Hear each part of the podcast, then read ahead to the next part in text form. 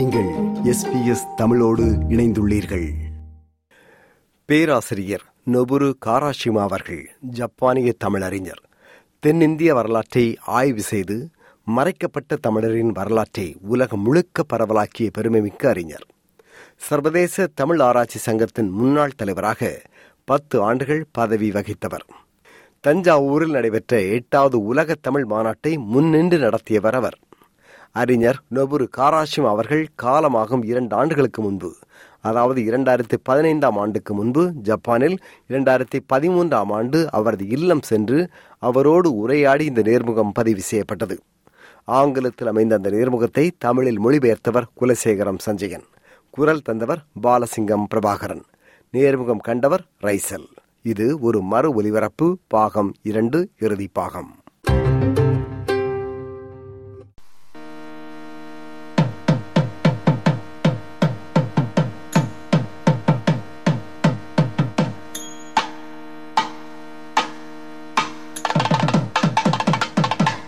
கடலுக்குள் இருக்கும் முத்தின் பெருமையும் மதிப்பும் அதனை சுற்றி நீந்திக் கொண்டிருக்கும் மீன்களுக்கு தெரிவதில்லை. அதுபோலவே தமிழ் மொழியின் தன்மையும் அதன் தொன்மையும் நமது முன்னோர் தமிழர்கள் வாழ்ந்த நாகரிகமான வாழ்க்கையின் மகத்துவமும் நமக்கு புரிவதில்லை. தமிழர் பண்பாடு வாழ்க்கை முறை மிகவும் உன்னதமானது என்று பிற வெளிநாட்டு அறிஞர்கள் நமக்கு சொல்ல வேண்டியுள்ளது. அப்படி இந்தியாவில் திராவிடர்கள் வாழும் தென்னிந்தியாவில் தமிழ் மக்கள் அப்போது எப்படி மேம்பட்ட வாழ்வை வாழ்ந்து வந்தார்கள் என்று வியந்து பார்த்தவர் பேராசிரியர் நொபுரு காராஷிமா அவர்கள். எண்பது வயதாகும் பேராசிரியர் காராஷிமா கடந்த சுமார் ஐம்பது ஆண்டுகளாக தமிழர்களின் வாழ்வியல் குறித்து தொல்லியல் தகவலின் அடிப்படையில் குறிப்பாக கல்வெட்டுகளின் அடிப்படையில் பல ஆராய்ச்சிகளை செய்து வருகின்றவர் பல கட்டுரைகளையும் நூற்களையும் படித்தவர் பேராசிரியர் காராஷிமா அவர்கள் ஜப்பானின் புகழ்பெற்ற பல்கலைக்கழகங்களான டோக்கியோ பல்கலைக்கழகம் டைஷோ பல்கலைக்கழகம் இவைகளில் இன்றும் ப்ரொஃபசர் எமிரட்ஸாக கல்வி பணியாற்றுகிறார். இந்திய கல்வெட்டு ஆய்வுக் கழக தலைவராக திகழும் பேராசிரியர் காராஷிமா உலக தமிழ் மாநாட்டை நடத்தி வரும் சர்வதேச தமிழ் ஆய்வு அமைப்பின் தலைவராக இருபத்தி ஒரு ஆண்டு காலம் பதவி வகித்து இரண்டாயிரத்தி பத்தாம் ஆண்டு அந்த பதவியிலிருந்து விலகியவர். பேராசிரியர் காராஷிமா அவர்களை நேர்முகம் காண வேண்டும் என்ற நமது எண்ணம் பல ஆண்டுகளாக பலன் தரவில்லை. ஆனால் அவர் வீடு தேடி சென்று நேர்முகம் காண்பது எனும் நமது முயற்சி தற்போது பலன் தந்துள்ளது. ஜப்பானில் கமக்கூரா என்னும் இடத்தில் உள்ள அவரது இல்லத்தில் அவரை சந்தித்த போது அவர் நம்முடன் மனந்திறந்து உரையாடினார். அந்த நேர்முகம் இப்போது ஒலிக்க உள்ளது.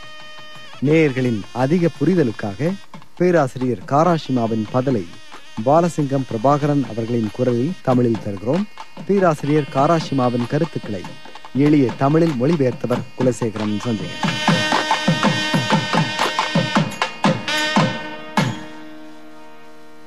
நேர்களே பேராசிரியர் நொபரு காராஷிமா அவர்களுடனான நேர்காணலின் முதலாவது பாகத்தை கேட்டிருந்தீர்கள்.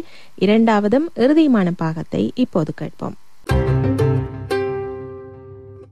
திராவிட முன்னேற்ற கழகம் எனும் இயக்கம் சமூக மாற்றத்திற்காக செயல்பட்ட ஒன்று அதன் வீரியம் பாராட்டுக்குரிய ஒன்று என்றாலும் அது அரசியல் இயக்கமாக மாறியதை தன்னால் ஏற்க முடியவில்லை என்கிறார் பேராசிரியர் Karashima In case of DMK, that's a movement.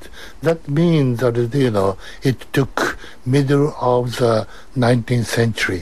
Well, of course, it started from the Justice Party's movements in the beginning of 20th century, and it continued, you know. திமுகவை பொறுத்தவரையில் அது ஒரு இயக்கம். பத்தொன்பதாம் நூற்றாண்டின் நடுப்பகுதியில் ஆரம்பிக்கப்பட்ட நீதி கட்சிகளின் தொடர்ச்சி. முதலமைச்சராக ஆயிரத்தி தொள்ளாயிரத்து அறுபத்தி ஏழில் அண்ணாதுரை தெரிவு செய்யப்பட்டார். அது ஒரு பெரிய வெற்றி என்றுதான் சொல்ல வேண்டும். பிராமண எதிர்ப்பு கட்சியாகத்தான் இது ஆரம்பித்தது. அதன் பின் அது திராவிட இயக்கமாக பின்னர் மாறியது. அது சரித்திர முக்கியத்துவம் வாய்ந்தது.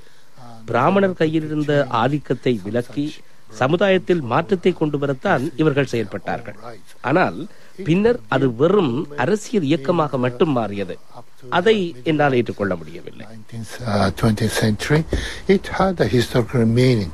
But after that, I should say that the, it was, it became the politics, political just a movement. That I do not appreciate.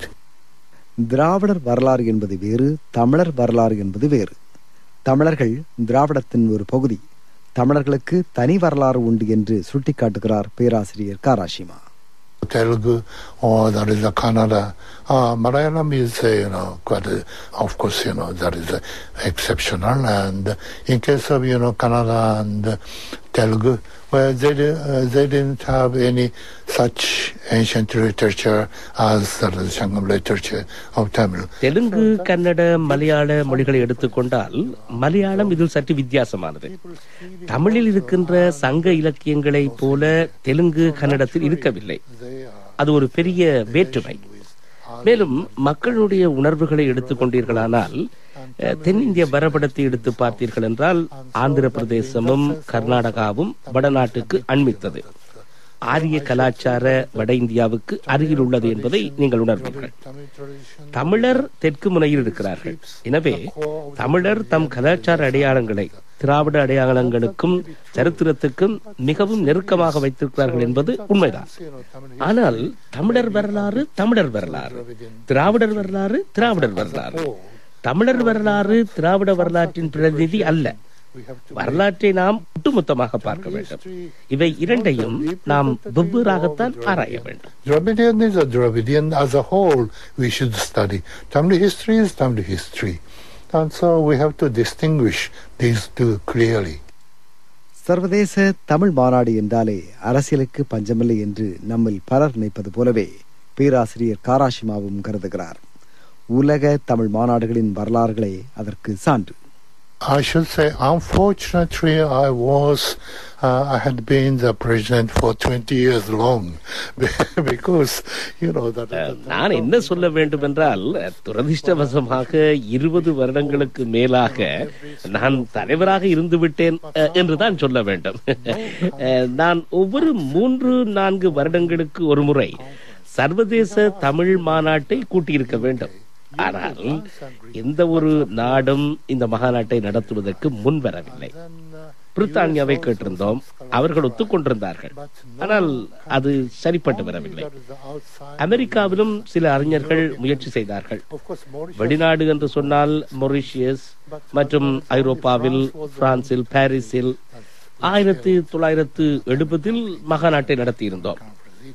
மூன்றாவது மகாநாடு பாரிஸில் நடந்தது. கடந்த காலங்களில் இந்த மகாநாட்டில் அரசியல் பேசப்பட்டு வந்ததால் பல நாடுகள் சர்வதேச தமிழ் மாநாட்டை நடத்த முன்வரவில்லை involved in politics.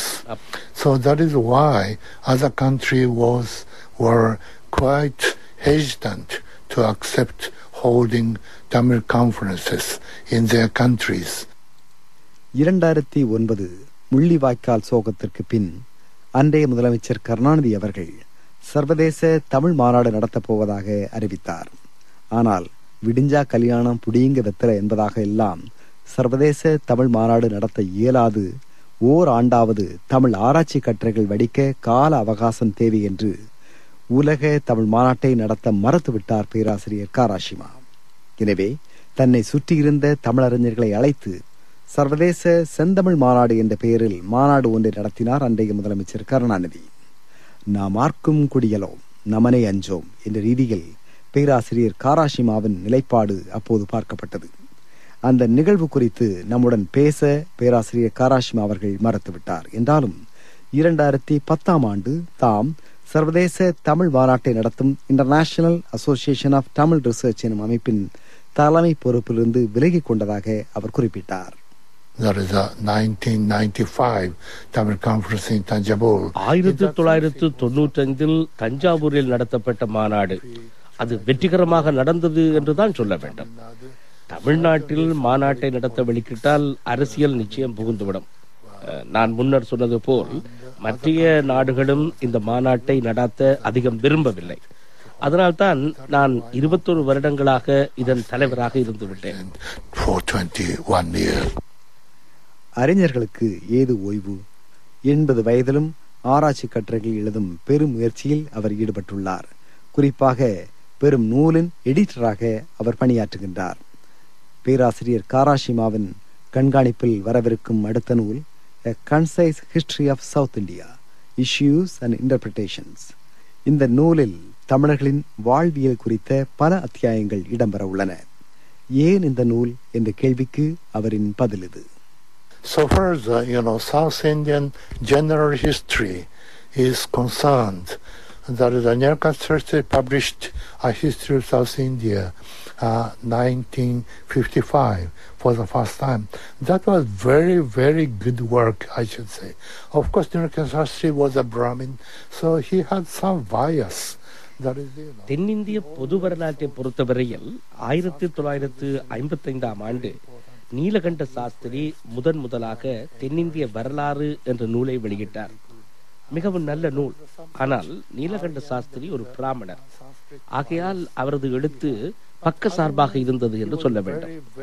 அந்த நூலில் சமஸ்கிருதத்துக்கு முக்கியத்துவம் கொடுத்து எழுதியிருக்கிறார். இருந்தாலும் அது ஒரு நல்ல நூல். ஆனால் அதற்கு பின் ஒரு நல்ல நூல்களும் வெளியாகவில்லை. அதற்கு காரணம் இருக்கிறது. முக்கிய காரணம் திராவிட இயக்கம். யாராவது எழுத வெளிக்கிட்டால் தமிழ் தேசியம் பேசுபவர்கள் அதை தாக்குவார்கள். அதில் நியாயம் இருக்கலாம். எனவே யாரும் தற்கால நவீன தென்னிந்திய வரலாற்றை எழுத முன்வர மாட்டார்கள் நீலகண்ட சாஸ்திரியின் நூலுக்கு பின் வரலாற்று நூல் எதுவுமே இல்லை. இன்னொரு விஷயம் என்னவென்றால் நீலகண்ட சாஸ்திரியின் நூல் விஜயநகர் காலத்துடன் முடிகிறது. அந்த நூலில் அது ஒரு பலவீனம் என்று சொல்லுவேன். நானாவது எழுத வேண்டும் என்று யோசிப்பேன். விஜயநகர் காலத்திலிருந்து ஜெயலலிதா வரை எழுதுவதற்கு அது மிக நீண்ட கால பகுதி. தமிழராட்சி மாநாட்டை முன்னெடுத்து சென்றதாலும் வரலாற்றை ஆராய்ந்ததாலும் தற்பொழுதைய அரசியல் தெரிந்தபடியாலும் நான் எழுத வேண்டும். ஆனால் நான் ஒரு நிபுணர் என்று சொல்ல முடியாது. எனவே எனது டோக்கியோ பல்கலைக்கழக மாணவர்களை பழைய மாணவர்களை இந்திய தென்னிந்திய வரலாற்று நிபுணர்கள் என் நண்பர்களை இதுக்காக கேட்டுக்கொண்டிருக்கிறேன். Friends, that is the Indian scholars who are specialized in ancient and medieval and uh, South Indian history. பேராசிரியர் காராஷிமாவை கடந்த ஆண்டு மகிழ்ச்சியில் நிகழ வைத்த நிகழ்வு இந்திய அரசு அவரின் பணியை பாராட்டி பத்மஸ்ரீ விருதை கடந்த ஆண்டு அவருக்கு அளித்தது. அதிலும் பேராசிரியர் காராஷிமா அவர்கள் நியூ டெல்லி சென்று இந்த விருதை பெற அவரின் உடல்நிலை இடம் தரவில்லை என்பதால் அவரால் செல்ல இயலவில்லை. ஆனால் கடந்த ஆண்டு ஜப்பானுக்கு பயணம் மேற்கொண்ட இந்திய பிரதமர் மன்மோகன் சிங் இதற்கென ஒழுங்கு செய்யப்பட்ட ஒரு விழாவில் டோக்கியோவில் வைத்து பேராசிரியர் காராஷிமா அவர்களுக்கு பத்மஸ்ரீ விருதை வழங்கி கௌரவித்தார். இந்திய அரசு அசாதாரணமாக செய்த செயல் இது. It was a very surprise to me.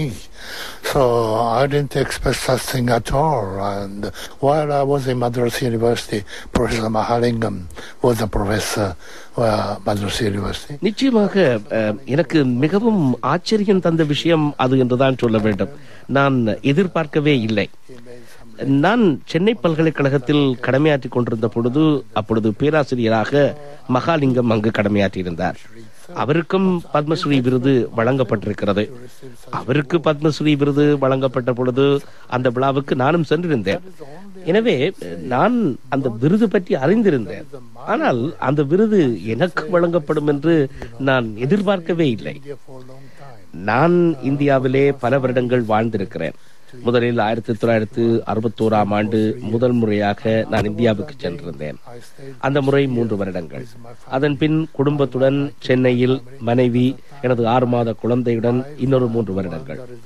அதன் பின் மைசூருக்கு சென்றிருந்தோம். எனது இரண்டாவது குழந்தை மைசூரிலே தான் பிறந்தான். சென்னையிலும் மைசூரிலும் மூன்று வருடங்கள் வசித்தோம். கடைசி வருடம் என எனது எழுபது வயது தாயார் நம்முடன் சில நாட்கள் தங்குவதற்கென்று வந்தார். அவருக்கு இந்திய வாழ்க்கை மிகவும் பிடித்துவிட்டது. தானும் எம்முடன் இந்தியாவில் வாழ வேண்டும் என்று விருப்பப்பட்டு அங்கேயே தங்கிவிட்டார். அந்த பயணத்தின் முடிவில் நாம் நாடு திரும்பிய பின்னர் எனது மனைவி ஒரு நூலை வெளியிட்டார். அதன் தலைப்பு எமது இந்தியா எமது இந்தியா என்றால் குழந்தையிலிருந்து முதியோர் வரை எமது குடும்பம் இந்தியாவில் என்றுதான் பொருள். இந்திய வாழ்க்கை முறையுடன் அந்த அளவுக்கு நாங்கள் ஐக்கியமாகிவிட்டோம். So, you know, we became so very much familiar with Indian life. தனது வாழ்வின் முக்கிய காலங்களை தான் இந்தியாவில் கழித்தேன் என்றும் சுகமான நினைவுகள் அவை என்றும் சொல்கிறார் பேராசிரியர் Karashima But as a whole, I may have stayed rather maybe 80 years or so in, in India, mostly in South India. I stayed. So during that time, all the Indian people, you know, helped me and helped my that, my stay. or my ஆம், study. சுமார் எட்டு வருடங்களை மொத்தமாக இந்தியாவில் அஹ், முக்கியமாக தென்னிந்தியாவில் கழித்திருக்கிறேன் என்று சொல்லலாம் அந்த நேரத்தில் பல இந்தியர்கள் எனக்கு பல வழிகளிலே உதவி செய்திருக்கிறார்கள் எல்லோரும் எனக்கு கற்றுக் கொடுப்பதில் மிகவும் உதவினார்கள் கல்வெட்டு ஆய்வாளர்கள் என்னை ஒரு நண்பனாக ஏற்றுக்கொண்டார்கள் அதனால்தான் என்னை இந்திய கல்வெட்டு ஆய்வாளர்கள் சங்கத்தின் தலைவராகவும் என்னை தேர்ந்தெடுத்திருக்கிறார்கள் அப்படி என்னை ஒரு இந்தியனாகவே இந்தியர்கள் கணித்தார்கள். அப்படித்தான் நான் உணர்கிறேன். எனவேதான் பத்மஸ்ரீ விருது எனக்கு மட்டும் வழங்கப்பட்டதாக நினைக்கவில்லை. எனக்கு உதவிய அனைவருக்கும் வழங்கப்பட்டதாகவே நான் கருதுகிறேன். அதனால்தான் நான் அதனை ஏற்றுக்கொண்டேன். அதற்காக இந்திய அரசுக்கும் அந்த விருதை கொண்டு வந்து டோக்கியோவில் சிறப்பு நிகழ்ச்சியொன்றில் எனக்கு வழங்கிய இந்திய பிரதமருக்கும் நான் நன்றியுள்ளவனாக இருக்கிறேன். That's medal and awards to me and conferred, that is, uh, conferred me on some special occasion in Tokyo. நாம் நன்றி சொன்னோம். பதிலுக்கு அவர் தமிழர்களை வாழ்த்தினார். இன்றைக்கு உங்களை பார்த்தது எனக்கு ரொம்ப சந்தோஷம். தமிழ் மக்கள் நல்ல மக்கள் தமிழ் வாழ்க. நன்றி. வணக்கம்.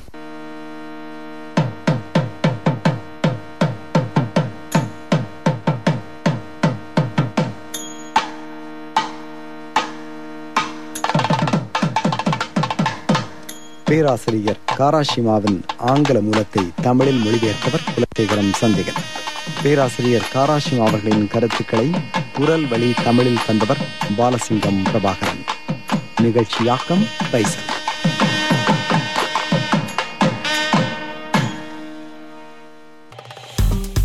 விருப்பம் பகிர்வு கருத்து பதிவு. லைக் ஷேர் காமெண்ட் எஸ்பிஎஸ் தமிழின் ஃபேஸ்புக்